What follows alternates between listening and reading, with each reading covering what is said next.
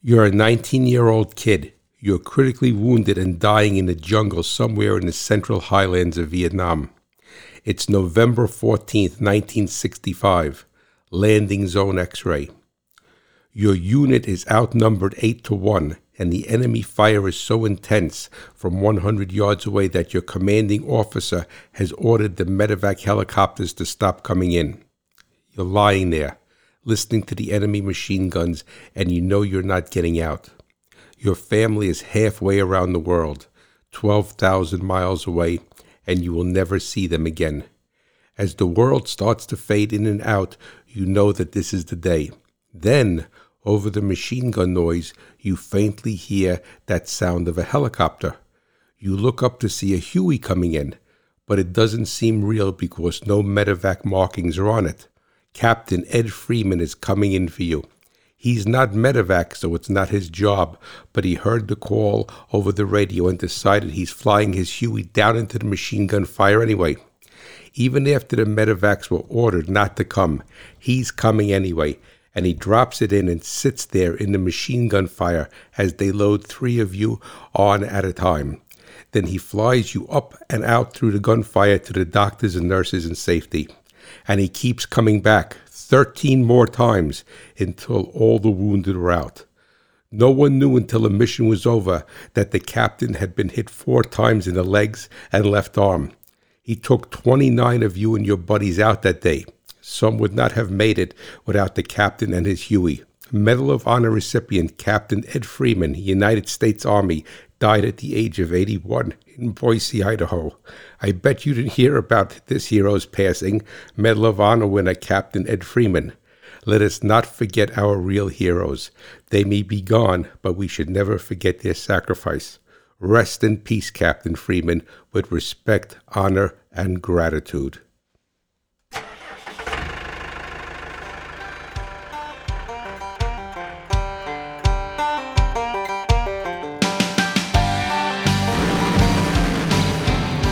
Hello, my friends, and welcome back to Idle Chatter. I'm your host, Ray Bohacz, the Hot Rod Farmer, and I want to thank you for allowing me to read the story of Captain Ed Freeman to you. It is something that I heard a number of years ago when I was traveling by car on one of my business trips out to the probably most likely to the Midwest. And I did not remember the gentleman's name. I remembered I remembered the event, and then I was blessed the other day that this story came across my desk. And I just think that it's, and I think I know that it's so important for us to never forget the sacrifice of those that protect us and protect our beloved nation.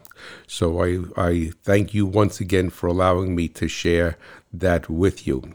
And hopefully everything is going well in your farm, your operation, your life and that things are as God willing you would hope they would be. And if they're not, then we have to just trust in the Lord. And tomorrow is another day, right? Just like the, just like the crops in the field, the, the, they wait for the dawning of the next day, and they have faith and hope in the next day. So I want to uh, get back on track over here and tell you that uh, the contest is still going on until the middle of December to win one of the three books. And all you need to do is go, as so many have already, to my website, farmmachinerydigest.com. Click on the tab for the license plate entry, uh, license plate contest entry, and that will put you obviously in there for that contest and let me know where you listen from. The town and the state is fine, and I will be I will be blessed with a pin in my map to find out where you are from, and then just put down which book you are interested in winning. So we have three books here. It's and I'll go over them once more. Uh, two cylinder John Deere, John Deere tractors by Rod Beamer. International Harvester Trucks, The Complete Story by Mr. Patrick Foster, and Farmall, The Golden Age, 1924 to 1954 by Lee Klancher. So those are the three books that I'm giving away, and the, the drawing will be uh, just before Christmas it kind of evolved because I am pulling these shows forward, as I said to you last week, because my uh, my graphic artist, my my uh, I, guess you I don't know if you call her. She's like everything. She she's my art director, my podcast director. She uh, post the podcast up on the website and the different hosting sites and what have you. So she's going to be out of town traveling with her husband for a couple of weeks. So that means since I do not have those skill sets to do that, that I have to pull these shows ahead. But that for those who listen to the radio show, Farm Machinery Digest Radio on Sirius XM channel 147 Rural Radio, uh, that is not the case because she has nothing to do with that. I record those uh, on a weekly basis and send those right up to, uh, right, well, I shouldn't say down to Nashville, Tennessee. And then they load them onto the satellite, which is supposedly, I think, about 20 or 25 miles above the Earth, which you would tend to think they would be further than that, but I guess 25 miles in space is a lot different than 25 miles going down I 80, right?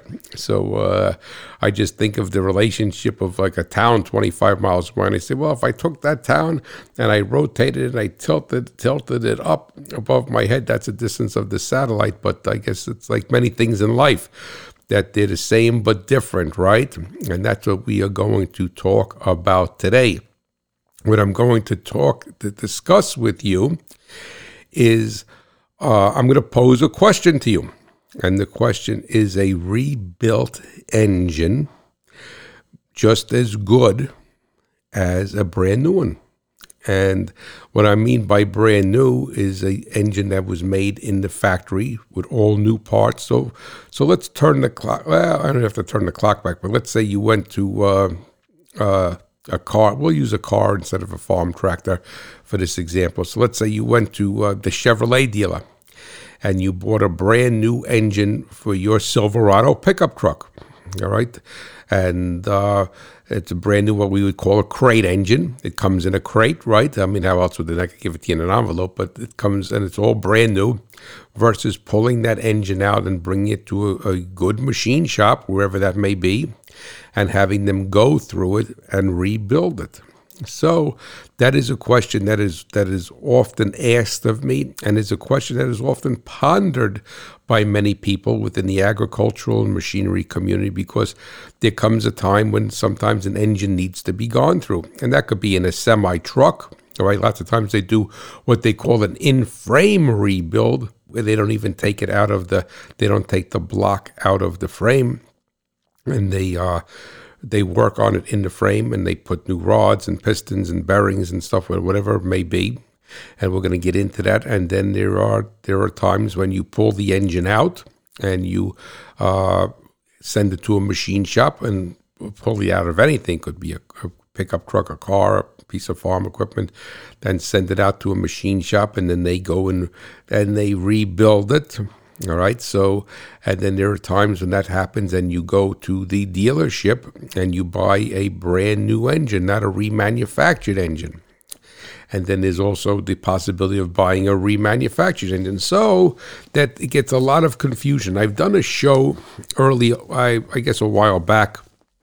I don't remember anymore. But um, about the difference. I think it was early on in, in Idle Chatter, and probably fairly early on in with the ra- with the radio show about the difference between rebuilt, remanufactured, and new.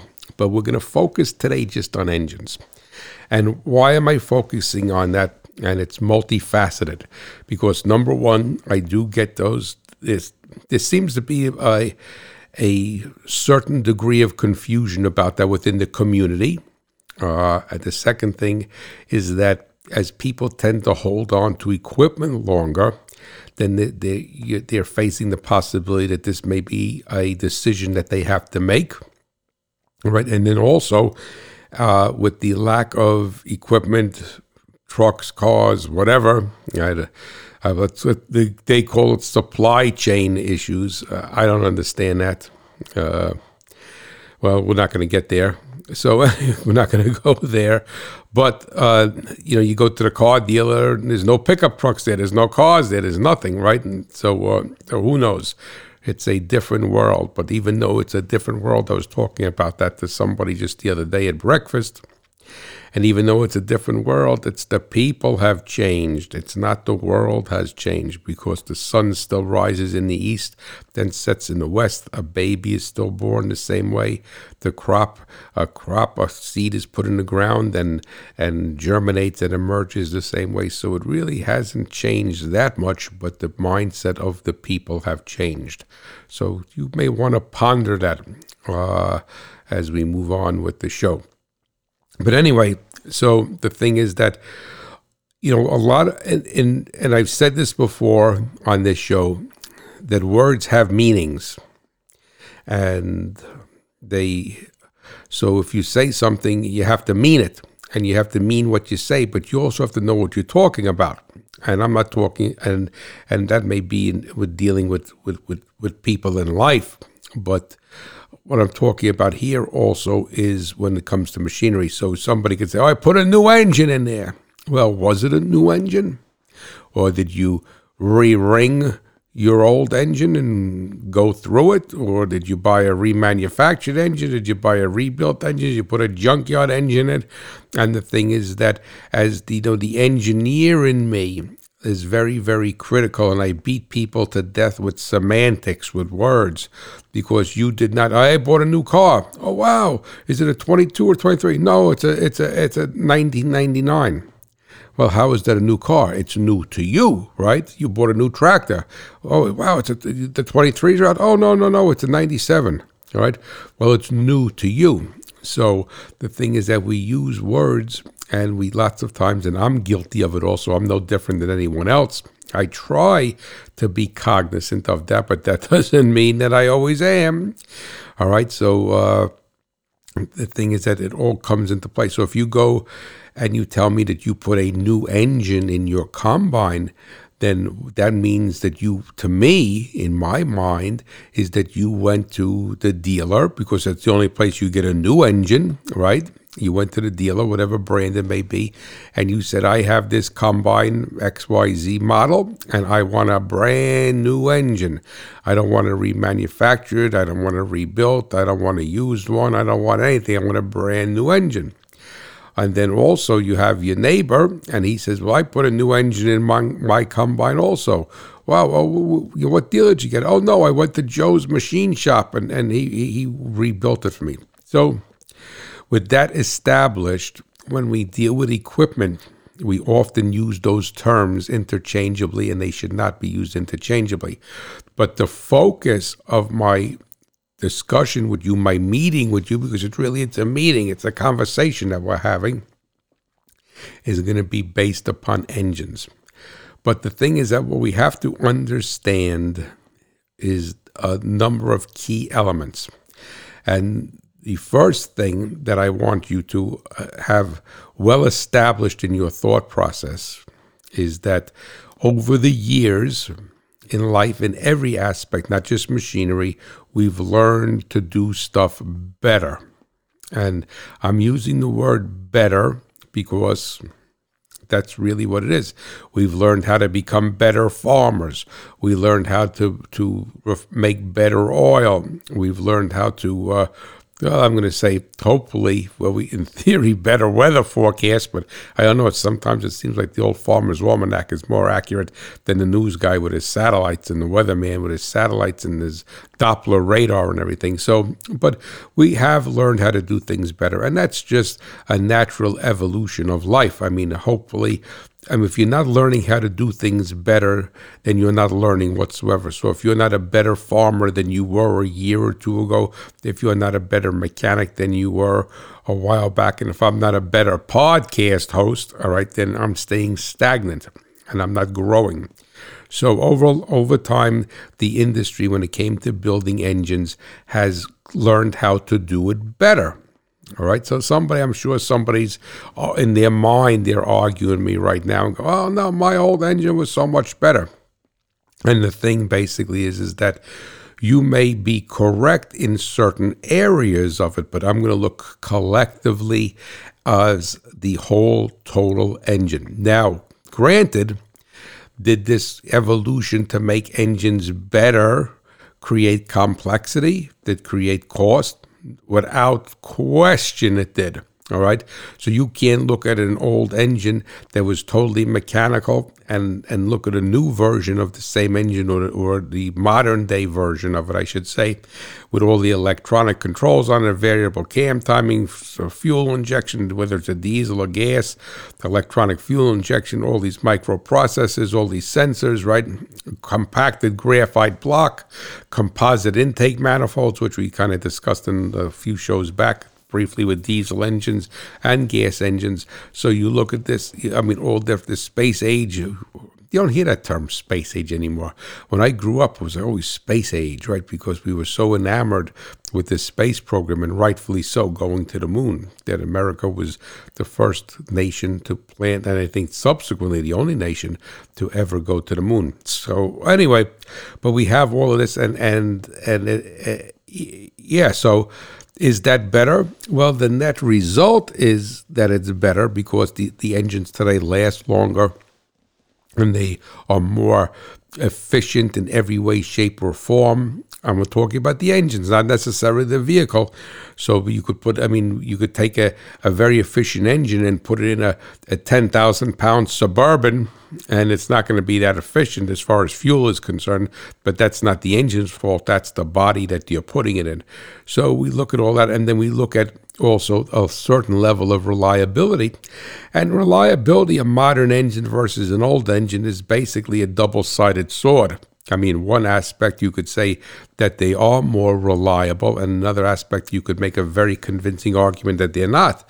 And they're and the and the reason why they would not be more reliable is because they're more complex. Whereas years ago, we used a spark ignition engine. You got to set a breaker points for the condenser. You put it in there, the thing started up, right? No matter what, you had spark.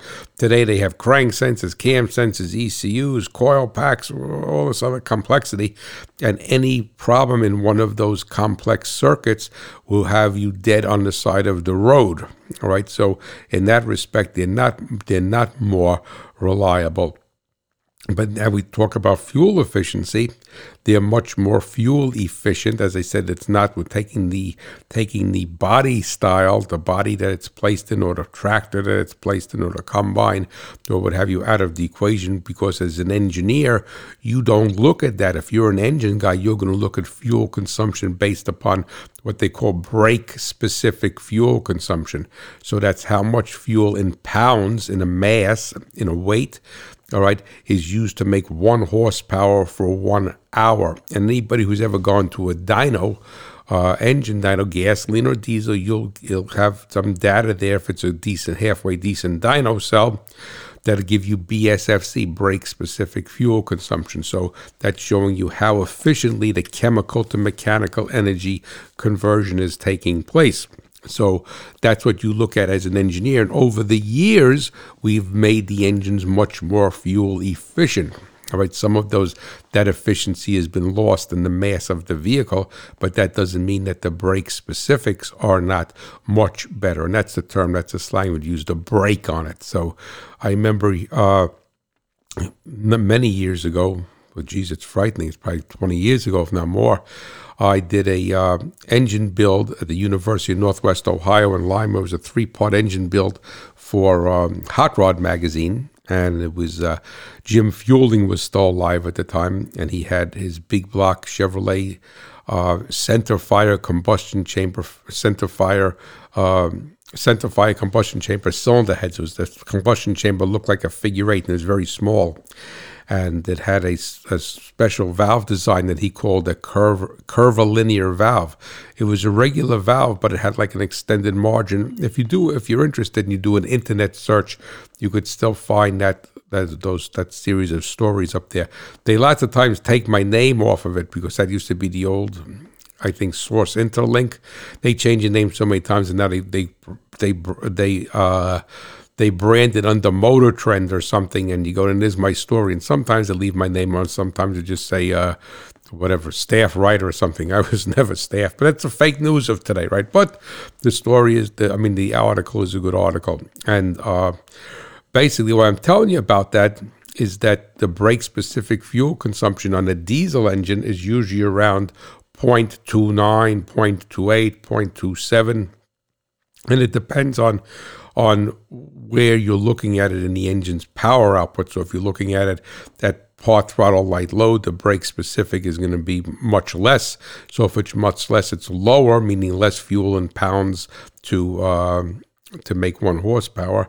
And if you're looking at it peak torque, then it's going to be a little bit higher. But anyway, but for all intents and purposes, most larger diesel engines are around 0.25, 0.22 at peak torque. And then we were with Jim Feuling's heads on this 502 Chevy, we were at 0.27, 0.28 brake specific.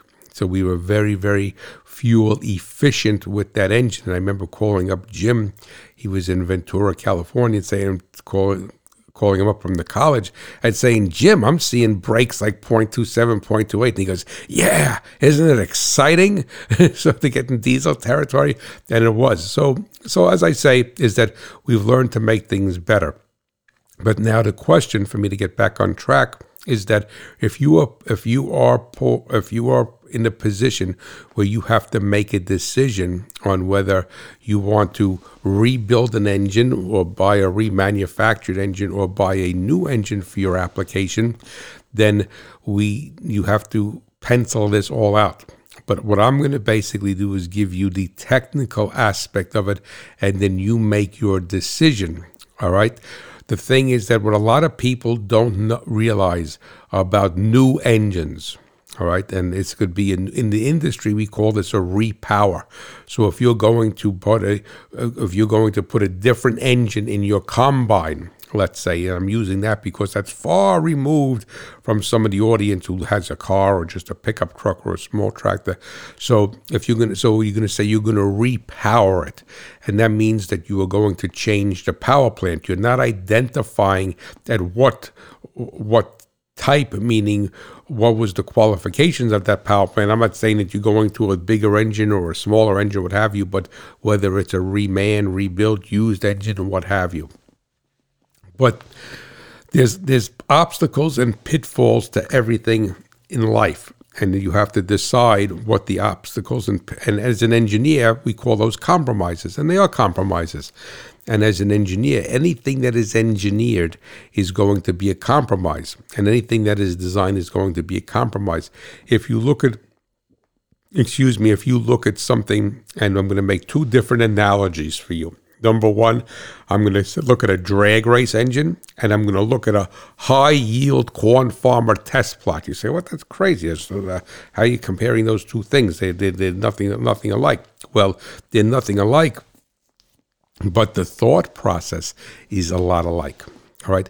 So if you're building a drag race engine, a, I mean, a dedicated drag race engine. All right, there's a couple of things. It's only going to have to run for a couple of seconds. It's going to have a very narrow RPM band, whether it's an automatic or whether it's a stick, uh, a clutch vehicle. All right. Usually, in essence, you want to you want to leave the line at peak torque then you want to shift, whether it shifts by itself or you shift it with a with a lever manually. You want to shift at peak horsepower, and when you complete that shift, you want to fall back down to maybe to just just right on the right at the peak torque curve on the lower part of the peak torque curve, so it could pull again. You don't want to be below the peak torque because then it's going to struggle to get back up. You don't want to be right at the peak torque, all right, and that's why the whole idea is you want to have a very flat torque curve, and then you hoping to go through the traps, the traps, all right, the mile an hour light because in drag racing the the ET clock light comes first and light because the tire breaks the breaks the beam and that stops the clock. And then the next sixty feet between the between the ET clock is the mile an hour clock. So when it says if you say well when eleven ten at 127 miles per hour, you broke the beam with the first tire. And the first tire with the, the first beam with, with the ET clock to stop and then the mile an hour is calculated but the last 60 feet and then you go from the, the et clock to the mile an hour clock and that 60 feet is what calculates the speed. Right so and so in theory you want to shift it at, at peak horsepower you want it to fall down to peak torque or to, to, to, the torque curve and pull up through the torque curve again because that's where you're going to get the most acceleration. And then you want to do that, and then you want to go through the traps, the mile an hour light, probably about two to 300, maybe 400 RPM, depending upon your combination, the tire size, and a whole bunch of things. But the rule is that you want to go through the mile an hour light about three, four, 500 RPM. But usually it used to be two or 300 RPM above peak power, and that's going to give you the, be- the peak horsepower that's going to give you the highest mile an hour. Because remember, it's only being registered for 60, 60 feet. It's a mathematical time to cover those 60 feet. So it's all math. It's not a speedometer there that tells you, oh, look, look how fast you're going. It's the math that the that they that they do the math. Say, okay, if you covered 60 feet in this time, you're going this mile an hour. Okay, so now we have that established. That's a drag engine. It doesn't have to start in the cold. It doesn't have to do anything. All right, it just has to do that. It has to start in the pits, drive through, it has to do a burnout, stage, and it has to do that. Its whole mission in life. Now you look at, and remember, because I'm leading you down a path here, that we're talking about you penciling out things on what you're going to do with your engine, but then the potential pitfalls for that for whatever your decision is. Now, let's look at the high yield farmer. The high yield farmer, like for instance, National Corn Growers Association, I believe it's a five acre plot that they put in, and then it's and it's this five acre plot, and then they they they highly manage this. They highly manage everything on this five acre plot it's like a drag engine, right? So they they make love to this plot, to this to this whether it's a corn crop, soybean, wheat, whatever it may be. But I'm using NCGA, National Corn Growers, because I I'm 99% sure it's a five acre plot that they use. And then when they harvest it, it all has to be certified and what have you. All right, like the ET clocks and mile an hour clocks at the drag strip, and then they the, they come up with a yield. So what the what the farmer does in that competition plot, it's no different than a drag race. All right, competition plot is that they they they you know they they go through any expense, any effort to be able to make to get the highest yield from that plot. Right, and then hopefully so they're not going to look at a return on investment. Their return on investment is to win, just like a drag guy is. I mean, a return on an investment is to win, to, to light the win bulb. So these guys want to win the contest. So if you look at their, if you look at the, the the way they manage and the way they take care of their their their competition plot, all right, is completely different than the way they take care of the rest of their acres. So I'm not saying that they don't take care of the rest of the acres, all right, but they they don't care about the cost per acre for this competition plot. So they're going to go in there and they're going to put as much fertility as they need to. They're going to the fungicide, whatever foliar feeding, whatever they're going to have to do to make this thing just like the drag guy. All right. So now you look at the drag car and the drag, the guy with the drag race engine. All right, he's doing this. He's doing having perfect machine work done, doing all of this and what have you, because his goal is that he's got to make the most power for that whatever five, six, seven, ten seconds, fifteen, whatever. The, well, not fifteen seconds, but whatever. You know, less than a nine second run, let's say, six or seven second, eight second run.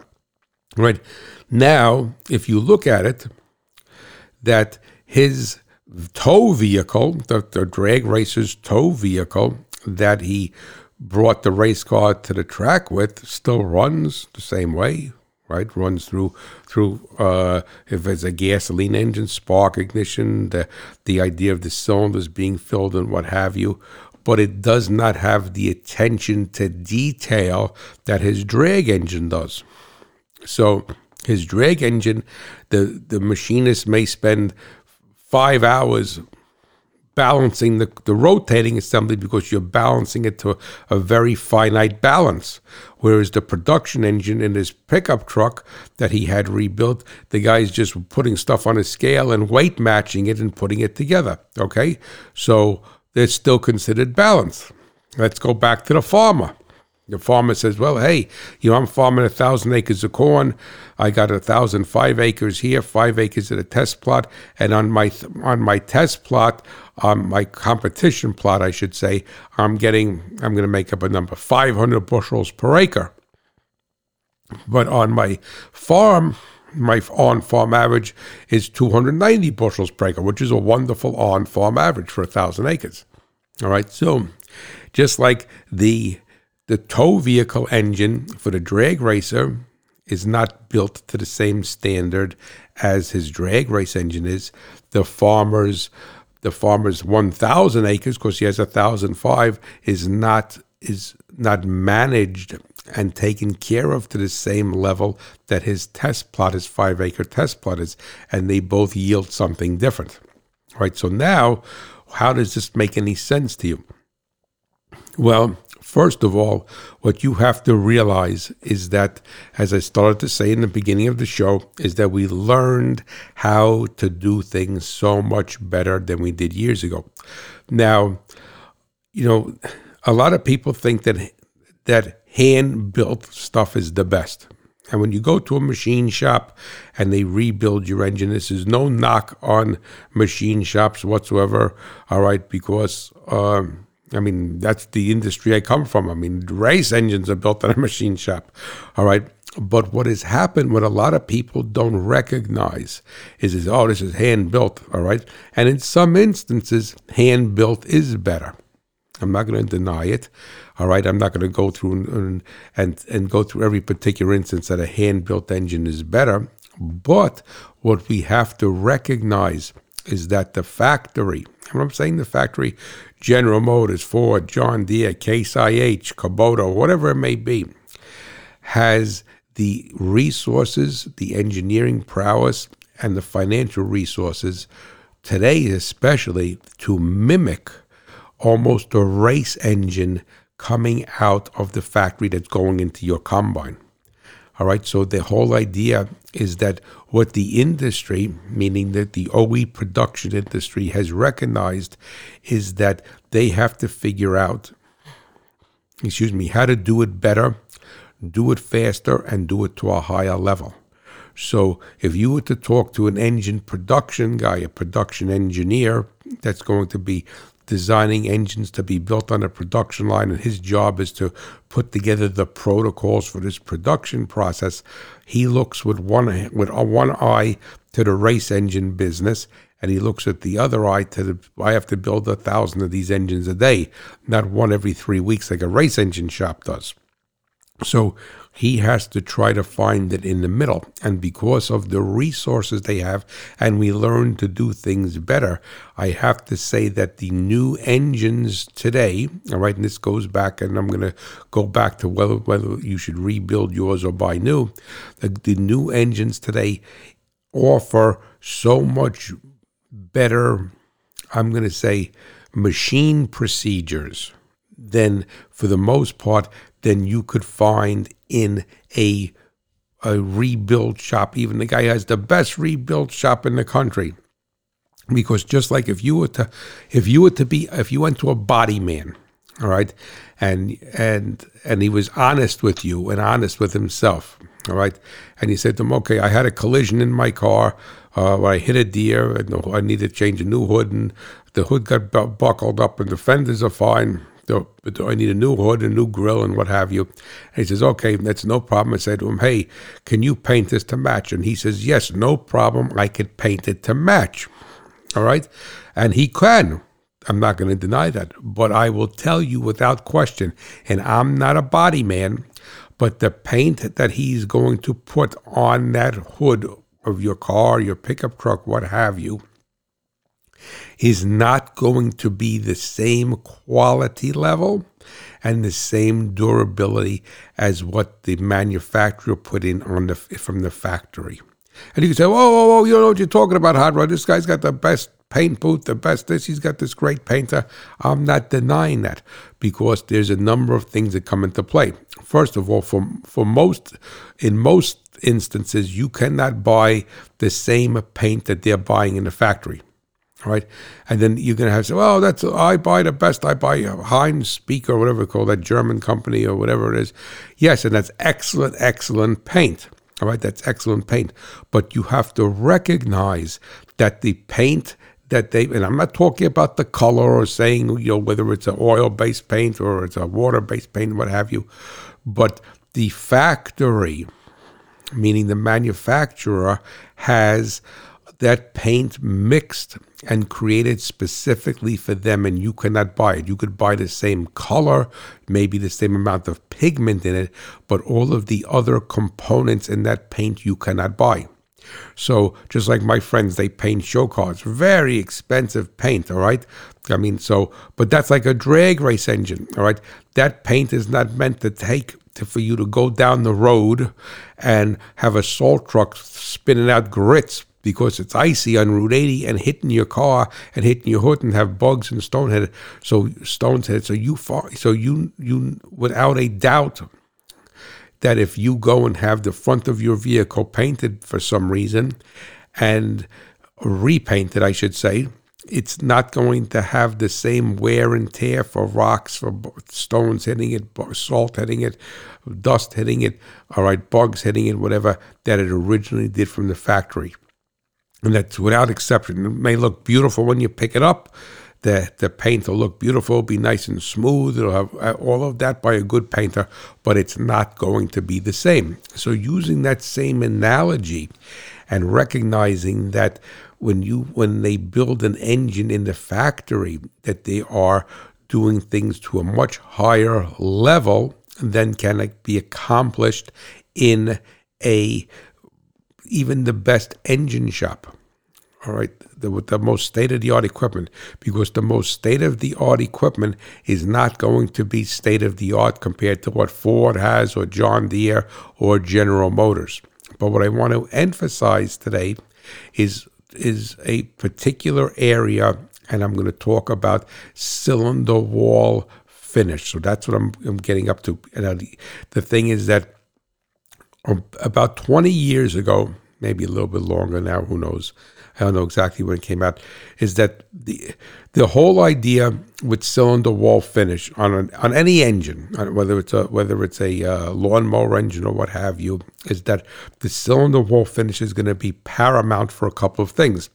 It's first of all, it's going to be paramount for the ring seal. And remember, there's compression. There's two compression rings, top and the second ring, and then there's the oil control ring. So the the cylinder wall finish is going to be the bacon and eggs with the ring package.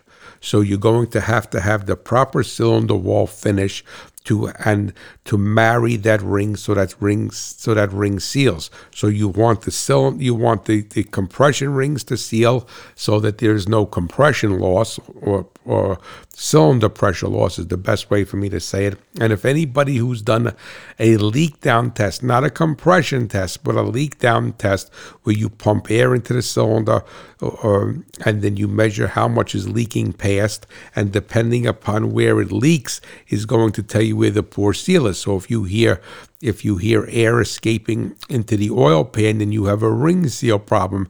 If you hear air escaping through the induction path of the engine, then you have an intake valve sealing problem. And if you hear it through the, the exhaust system, you have an exhaust valve problem. Or if you hear it through, or usually with something like that, is that the, the major leak is going to steal the steal the thunder from the other. So you may have an engine that is older and tired, and you have the majority of leakages going past the rings. So even though you have some leakage past the valves, intake and exhaust, or both, right, is that you're not going to maybe hear it there. So you're going to hear it more. The, the majority of leaks, like if you have a leak in a pipe, all right, and you have a you have a major leak here, and it's it's it's spewing out, and some is going through the pipe yet, and you have a minor leak two feet away, and you have a little bit dampness coming out there, is because the major leak is stealing it, stealing the thunder from it. All right, so the same thing basically happens happens with an engine. But on today's modern engines, all right, there are there the ring package is completely different than it used to be, and they're using a very thin ring, and they're using that for friction. Okay, the reduction in friction, and but they're also marrying that ring design, that material. And what a lot of people don't realize is that on a production engine, and they're not they don't have some guy doing this by hand is that they actually lap in the rings after they are made before they go on the piston and go into that engine right so they're they're lapping them in, they're mating them in. So what happens is then the reason why they're doing that is that it's paramount for them to get the best ring seal for, for fuel economy, for power and for emissions, and they want the best oil control. Right, because years ago people said, "I got a thousand miles on a quart of oil." Well, my Fiesta has two hundred twenty thousand miles on it. All right, little four cylinder, Two, and I'm using that as an example. My Escort had almost a half a million, 220,000 miles on it. All right. And let's say if I change the oil between six and 8,000, 9,000 miles, depending upon upon the type of use I've, gi- I've given it. If I'm running a lot of highway, a lot of long distance trips, I probably push it more towards the 8,000. All right. If I'm doing more, you know, I'm not you're keeping a, uh, I'm keeping a mental record of it, but regardless. So let's say 7,500 miles, 8,000 miles. Let's use 8,000 for easy arithmetic. That sucker doesn't use a, a, a quarter of a quart of oil in 8,000 miles. I mean, nothing. I mean, it uh, lots of. I mean, if I do it like it's change it like it's six thousand, doesn't even use that. I mean, so I'm I'm talking about using maybe six ounces of oil and eight thousand miles of even that and lots of times and maybe the time i did that is because i had more cold starts on it or something right? Because you have to realize that everything is not going to be sealed as as effectively when the engine is cold all right? Now years ago people used to brag i got a thousand miles on a quart or you have a farm tractor. I got you know i got 10 hours on on on on on, on a quart of oil or whatever i'm making up numbers all right? So the thing is that a lot of things have changed but so the ring design has changed. So you say, well, the guy from town could buy that same ring. Well, he can, but he can't. Just like I made the analogy of the he could buy a very good ring he could buy an excellent ring i'm not going to say that but are you getting the same ring that was put in at the factory and i would ha- i can't go and on on a case by case basis but for all intents and purposes i would tell you no. Even if you go to the dealer and buy the ring package go to john deere all right maybe for this engine you're getting the exact same ring but lots of times you are not because there's some element that is missing from it. And i don't mean that the ring is that you take the ring out of the out of the package and there's one ring missing, but there's a design element or a metallurgical element or a coating element that is lots of times missing from it that they put on in the factory that they do not replicate in the service part. All right, is that right or wrong? Who knows? So the thing basically is the ring package is the ring design is has the potential of being different in some way, maybe not visually different. But one of the biggest things as far as the cylinder sealing is concerned is the honing process that is used. The boring and then the honing, but specifically the honing. For the past 20 years or so, the production engines have been have what they call a plateau hone, Whereas the idea before was to use a coarse stone to and then go in there and finish it up with a fine stone, which gave you a lot of peaks and valleys. And then the and then the the, the, the thought process was and I'm I'm I'm glossing over this so you could get an idea idea of it because you could actually do a seminar all day long on this, literally eight hours I'm not saying that I have the skills or the knowledge to talk about it, but the stone cylinder wall finish is is a moving target. I mean, like you would not believe. All right, but the but breaking it down to the simplest form is that over the past number of years, and the OEs came out with that, is that they they they came out with what's called a plateau hone. So if you look at a plateau, if you're out west and you look at a plateau, it's flat. So what they basically do, whereas the theory before was to have these peaks and valleys, which a lot of people quantified as the crosshatch. It's not really the crosshatch. All right. So for this for for this show, that just take it take my word for it. All right is that it's it, it's not the crosshatch. All right, the crosshatch is still important, but the peaks and valleys. All right, whereas the idea was before that sometimes it, that you wanted the peaks and valleys because you wanted them to hold oil and you wanted to be able to break in the rings and you wanted to keep the cylinder wall lubricated and then have the oil rings scrape that back off. All right. Well, just like before years ago in agriculture, we used to go and say, "Well, you got a you got a moldboard plow, and then you got a disc, and then you got to go with a field cultivator, and then you plant." So that was the old school. I no till, right? I don't touch. I go in the field, and to me, I know a lot of people do con- what we would call conventional farming or minimum or min till today go to field, and I'm not saying that I'm against that, but but a no-till farmer is akin to a plateau honed engine because the plateau engine is using some people call it a brush. They have all different names for it right? And what they're doing is they're they're bringing those peaks and valleys evening them, them out but just like um, if you talk to somebody who knows who's going to go into no-till farming, they say, "Well, you know, you got to transition to no-till. That you can't go from right from conventional farming to no-till, and and you have to." And you say, "Well, I have to transition." Or you say, "Well, you got to make sure your soil structure, your tilth is right." A lot of people use cover crops to break to to to build it up, and then they they go to a minimum till, and they eventually go to a no-till. So ultimately what's basically happening if you break that down to the ridiculous. And if there's agronomists listening, which I know there are, please correct me if I'm wrong. But I read quite a bit about it as I transitioned to no-till in the past five or six years. I'm completely no-till. All right. The thing is that that you need to make your soil structure agreeable to not having to be tilled to be able to have a good seed trench and good seed bed established and to get the seed placed where you want and to cover it up and have it germinate and emerge evenly. All right. So there's some preparation there. Well, the same thing basically happens is that if you look at the cylinder wall and the, and the plateau honing that you, um, that is being done today from the factory, then the thing is that that's being married just like the no-till is being married with the soil preparation. I mean, the, I mean, the, not I don't mean physically, mechanically preparing the soil, but making the soil health where it's going to accept that is that the cylinder wall finish with the with the crosshatch and with the plateau honing is working hand in hand with the ring package and the ring design and the lapping of the ring. So the thing is that a production engine today has the ring lapped to the cylinder wall finish that is going to be created. Now the the thing is that most most shops and some shops do and some shops don't, but uh, and most shops don't, I should say,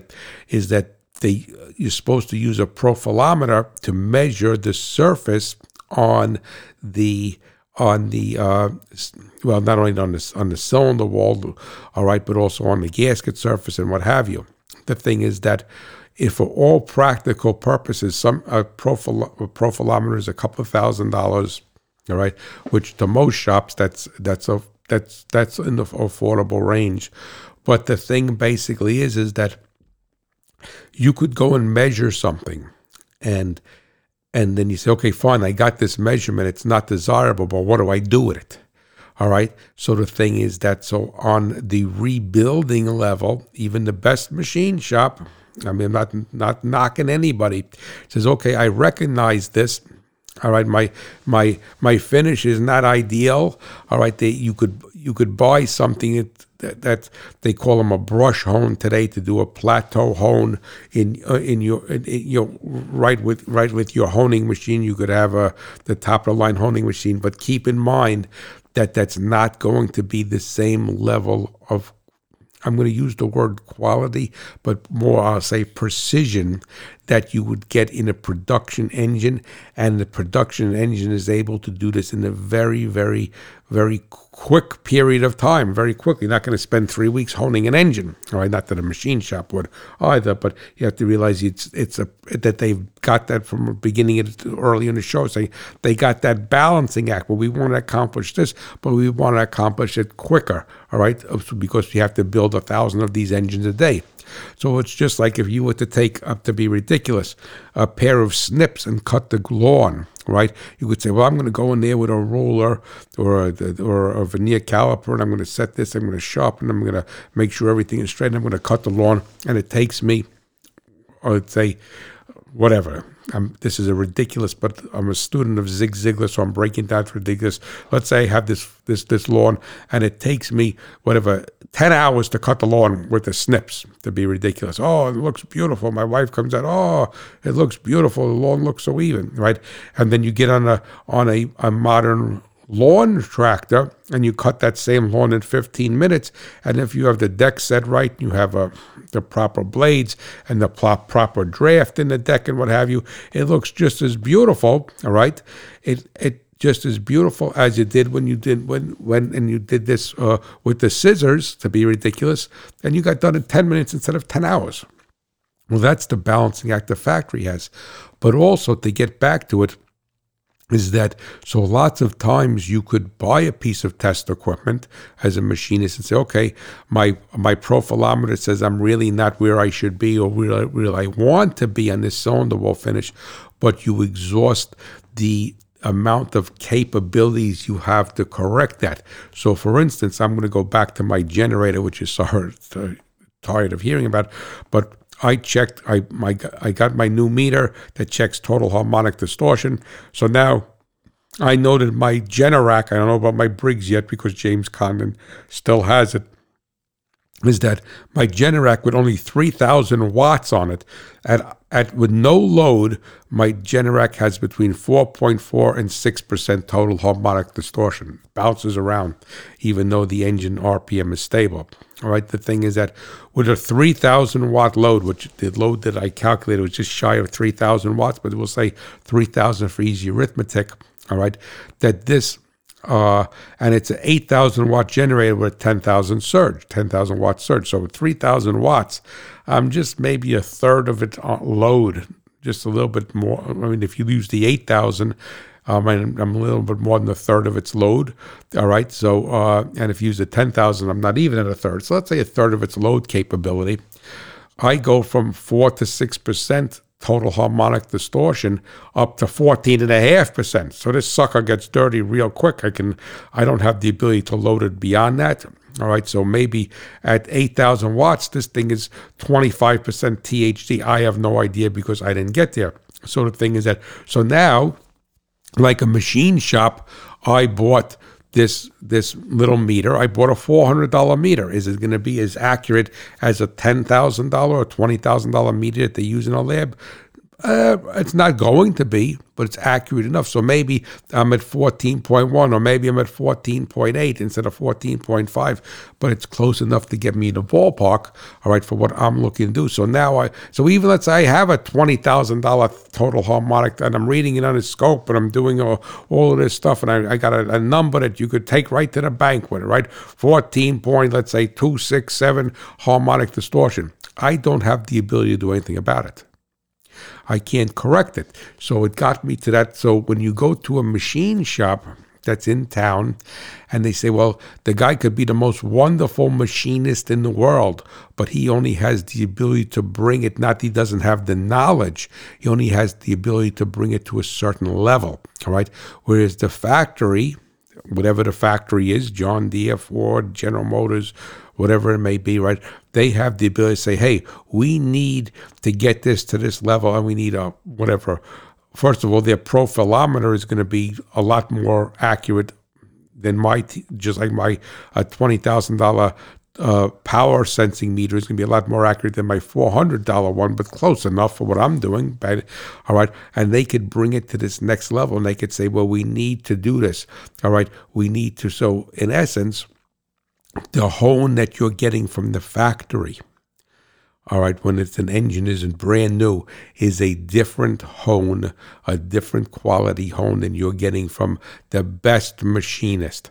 And I mean, barring barring none, simply because they don't have that. Not that they don't have the the, the the education or the knowledge to do it. They don't have the ability to do it just because of the equipment and all the other circumstances that come together. Just like you could have a guy going back and forth to a farm analogy. You could have a guy that that that uh, farms in Maine he could be the most wonderful farmer in Maine, and he may and he may win his yield contest. Will stick with corn for Maine or for that region, but he's never going to compete with a guy who's down in the Corn Belt or down, or specifically down south. All right, even if he has the same soil structures, it's the same soil structure, it's the same same CEC, the same nutrient program, the same amount of organic matter, everything is the same, or even better soil structure than the guy that down in Georgia. Just cough for a second for the Drake's run.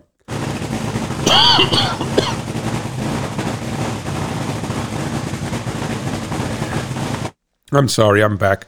So the thing is that why?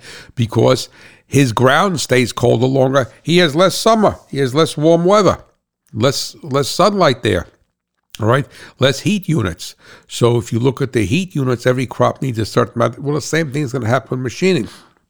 So the take-home message here that I want to that I want to bring closure to this, so because I don't want you to think I went off on a tangent is that if you're going to rebuild an engine for a piece of equipment because you're not going to buy new and it's whether it's a truck whether it's a piece of farm equipment what have you you have to recognize though you could get it to run very very well to have good oil control everything you are never going to make it new again all right so excuse me, you're never going to make it new again.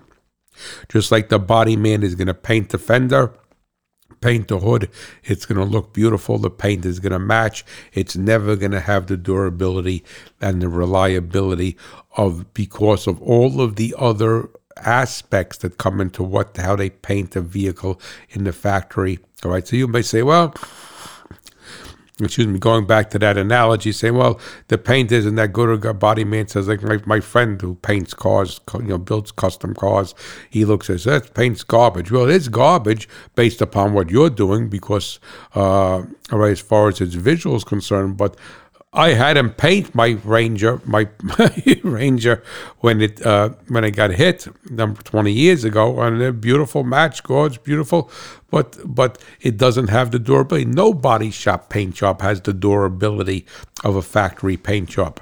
All right, for for real life uses, you're going into a car show with it, yeah, he can make it look better than the factory can, but but but after 200,000 miles, the factory paint's going to look a lot better than any body shop in the world with the most expensive paint. So you need to recognize this, and you have to balance out, which is no no great shakes to you. To, to I'm not giving you any epiphany here. You have to balance out the cost benefit ratio. But if you went and you had, let's say, arguably, you have this pickup truck and you go and you say, well, okay, the motor's tired, whatever, we won't even go there. And, you know, should I rebuild the engine or should I buy a new engine from whatever, Ford, Ram, Chevrolet, whatever it may be? All right, the thing basically is, is that what I'm suggesting to you is, first of all, when you're buying a new engine from a manufacturer, from the original, everything is new. There's nothing in there. There's no ghosts hiding because, oh, my wife cooked this thing one time, all right? There's no ghosts hiding in there whatsoever, all right? Everything is new. Whereas most of the time, when you go through an engine and rebuild an engine, and there's all different levels, is that there's going to be a lot of steps that are missed, all right? So a lot of people rebuild an engine and they don't do a, line hone on it for the crank, all right? They, uh, they when they do a, when they do a, a valve job they may not they only replace some of the parts. Even if you replace all the parts you are not going to get the same quality as it was from the factory. So that's 100% fine so let's say that you have this pickup truck, it's got 300,000 miles on it. I'm using that for an example. And you say, well, you know, I, I don't want to buy a new one for $50,000 because of what I use this for. The body is good, everything else is good, the interior is good. It just, uh, it's getting old and tired. All right. And I would like to, you know, to, to keep this on the road and save the money and put my money somewhere else and put five or $10,000 into it versus $60,000 into it and put that to someplace where it's going to make me money instead of, instead of a pickup truck using that, like I say, as an example, or you, or it could be a, a combine, whatever. Right. So the thing is that do not expect to get 300,000 miles. And I'm not saying that you can't out of that engine when it's rebuilt because the majority of the procedures and components are going to be old. You're not going to get a new crankshaft. All right. So the thing is that so at most they're to turn the crank. All right. You at most they're to re they're to resize the connecting rods. A lot of shops don't resize the connecting rods. All right, the small end and the big end right so they're going to measure oh i measure them they're good oh, everything is good right i mean and and the fact of the matter is is that you're not going to get the same quality gaskets you're not going to get the same but if you were to buy a new engine from General Motors, Ford, John Deere, what have you, then you are going to get everything new. And in almost, unless it's a very outdated piece of equipment that's very old, is for the most part, you're going to get the exact same materials, components, parts that go in in the assembly line. Because lots of times that engine doesn't know where it's going. So it doesn't know where it's going into the factory, the assembly plant, or going in a crate to be sold at the dealership. Now, in most instances, there is a big cost differential between those, right? So that's why I say you have to pencil this out. And if you say, well, I'm not looking to get 500,000 miles out of this pickup truck, I got 300,000 miles on it now from the factory engine. If I get another 100, 150,000 miles and it still runs fine, then I'm very happy with that. And, and you know, I'm going to save $3,000 by by not buying a new engine from the manufacturer. And I'd rather, and that's fine. That's a, that's a, that's a valid business decision. But you have to make a business decision based upon this. And I can tell you is that do not assume that a new engine from the dealership is going to be much more money than rebuilding yours. And also you need to also you need to talk to the rebuilder and find out exactly what he's doing. And I'm not saying that the guy is that the person is underhanded or cheating you, whatever. But what they'll start to do is subtract a lot of things without with with a pure heart. So ah, you really don't need that. Ah, you really don't need that. You really don't need that, and that gets the cost down because they realize if they said to you, well, "I'm going to buy a new crank. I'm going to buy new rods. Well, we're going to buy new pistons because we're boring it." But I, I mean, I can't really plateau hone it. But ah, yeah, it's a load of crap that the hot rod farmer told you. Don't need a plateau hone it. All right, the thing. Uh, you got a brush hone here, and that's called a plateau hone. Well like I say, you put it all together. It's in it, and it's it's like the guy who plants his crop and says, ah, you don't need that. Ah, that soil temperature is good enough. This is good. Ah, da, da, da, You know, NP and K is all I need. That guy never hits the high yield number. All right, which is fine. If you don't want to hit the high yield number, that's 100% fine. But what I do want to say to you is that do your due diligence because lots of times the economies of scale from a manufacturer to give you a brand new engine with everything brand new, a new block, a new crank, new rods, the the the the, the right cylinder hone in it, everything in there, all right, that we that we spoke about can sometimes it's actually cheaper or not that much more than going through your engine and you're going to have a much, much better product, much to the chagrin of the poor guy in town who is trying to make a living in an engine machine shop. I know a lot of a lot of friends of mine are machinists. They're excellent machinists. All right, but the fact of the matter is, is that in many instances, unless it's an oddball engine or an out of date engine, if they're honest with you, they'll tell you go buy a new crate engine from the dealer because it's going to be better. It's it's going to have a warranty that's that's covered through any place in the country if it's a road vehicle. All right, and it's going to be everything is going to be new, and lots of times because of the economies of scale that they cannot even come near that price, and if they have to decontent things or or de uh, procedure things to get that level, and even if they can, just like the body shop cannot paint the hood to the same level that the factory can and make it last for a hundred thousand miles of of, of, of, of when I see means I don't mean the paint is going to go flying off at 60 miles an hour, but it's going to chip. It's not going to be the same. It's just not going to be the same. But you have to make that business decision. and and but I but there is a difference. There's a difference what the factory does. Now, was that difference so much was so uh, prevalent 40 years ago, 50 years ago? I would say to you, no. The factory was able to do it quicker all right, because they couldn't spend the day boring and honing a block. They happened to do it quicker, all right, and they were and some of the economies of scale that I speak about for the engines today. But in lots of instances, you could have gotten a better job with a very high quality machine shop or just the same job. And lots of times, even like I said, I started to say, and I backed up on it myself, a little bit of a better job with that than going through it than than the factory. But that is really not the deal today.